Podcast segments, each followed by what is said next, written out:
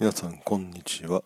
ラジオサンタ放送のパーソナリティブラックサンタです。今回の放送ではワクチン打って、えー、亡くなった方副反応で苦しんでる方がたくさんいるんですけど国はですね因果関係を認めないというか、えー、因果関係がわからないまあそういった、え、報道がよくされていますけど、まあ、ワクチンを打って翌日に死んでもですね、えー、ワクチンが原因で亡くなったとかそれなかなかね因果関係が、えー、認められないことはですねまあもちろん私は最初から予想していましたけどでもまあ、これもですねよくよく考えると、まあ、おかしなことだなと気がついたので、えー、その辺りについて少し今回の放送でお話ししていきたいと思います。まあいろいろね話したい話さないといけないこともたくさんあるんですけどあの、まあ、12分の時間内に収めたいので、えー、まあ、簡単に説明します。そもそもですねワクチンの有効性95%まあこういった95%という数字を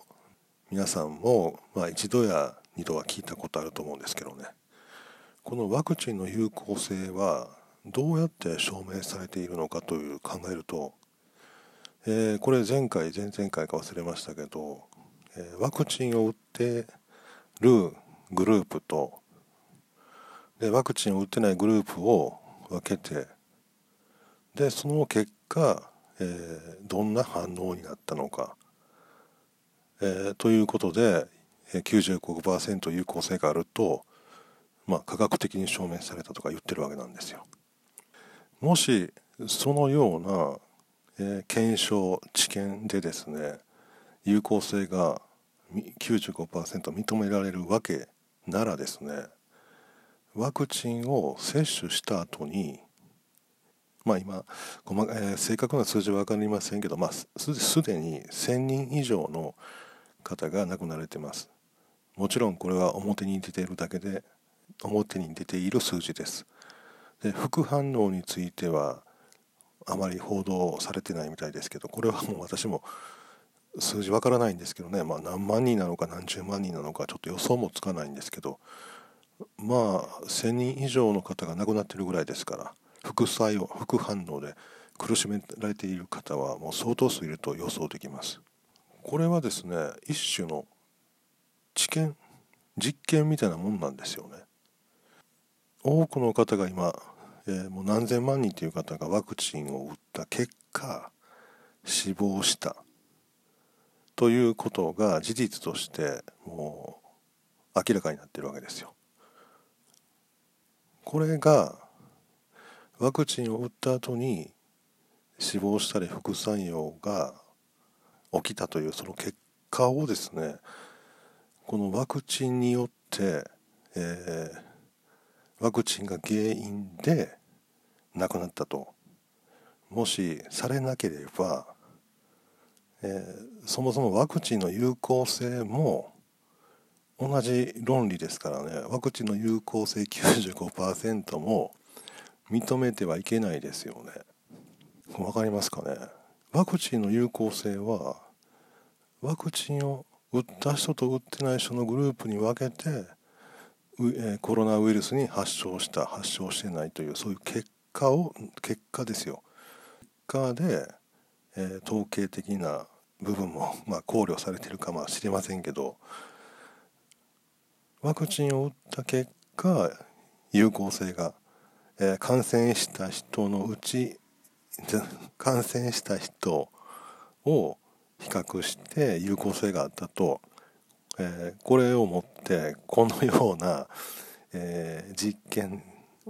をもって証明された有効性が認められるならですね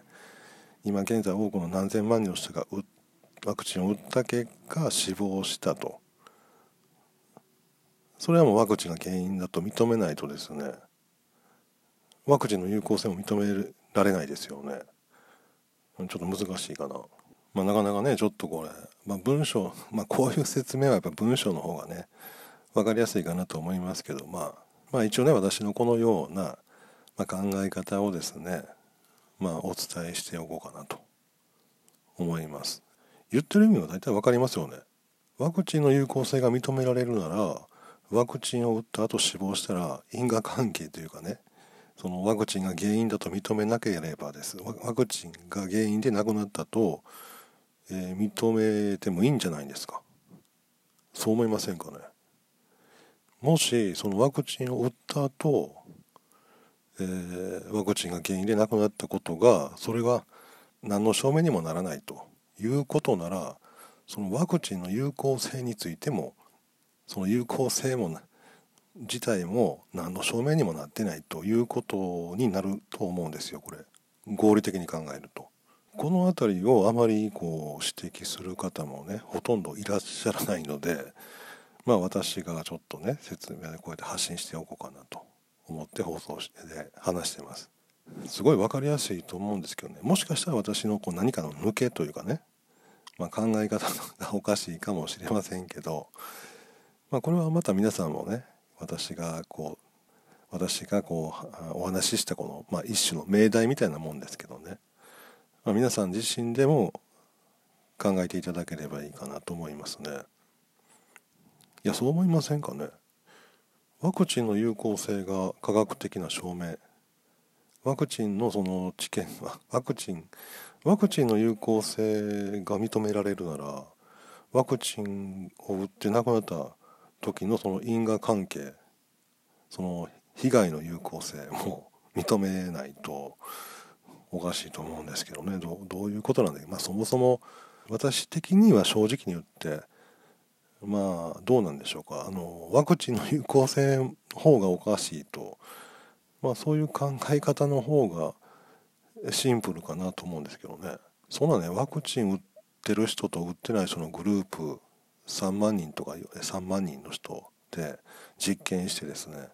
その感染したたった90人とか90人3万1万5千人のうち90人のワクチンを打ってない人は90人感染したとかでワクチンを打った人は、えー、これ数字はねちょっと正確じゃないんですけど、まあ、5人とか6人しか感染しなかったとかね。だ合計3万人の、えー、実験で比較対象になってるのはたったの100人足らずなんですよね。まあ、こっちの方がおかしいと思うんですけどね私って個人的には。もし3万人分母が3万人でで比較対象する人数が100人たった100人ですよ。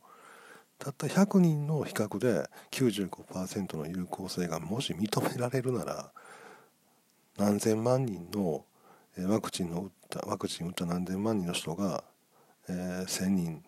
とか2,000人とかまあ、副反応とかの含めたらそれは相当数何十万人という数になるなると思いますよ。その逆に有効性じゃなくて、まあ、毒性ですよね 毒性 その毒性がああるという考え方もできると思うんですよ。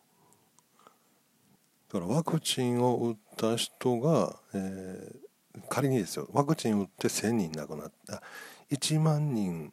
接種、えーと、3万人接種してでワクチン打って100人の人が亡くなったと。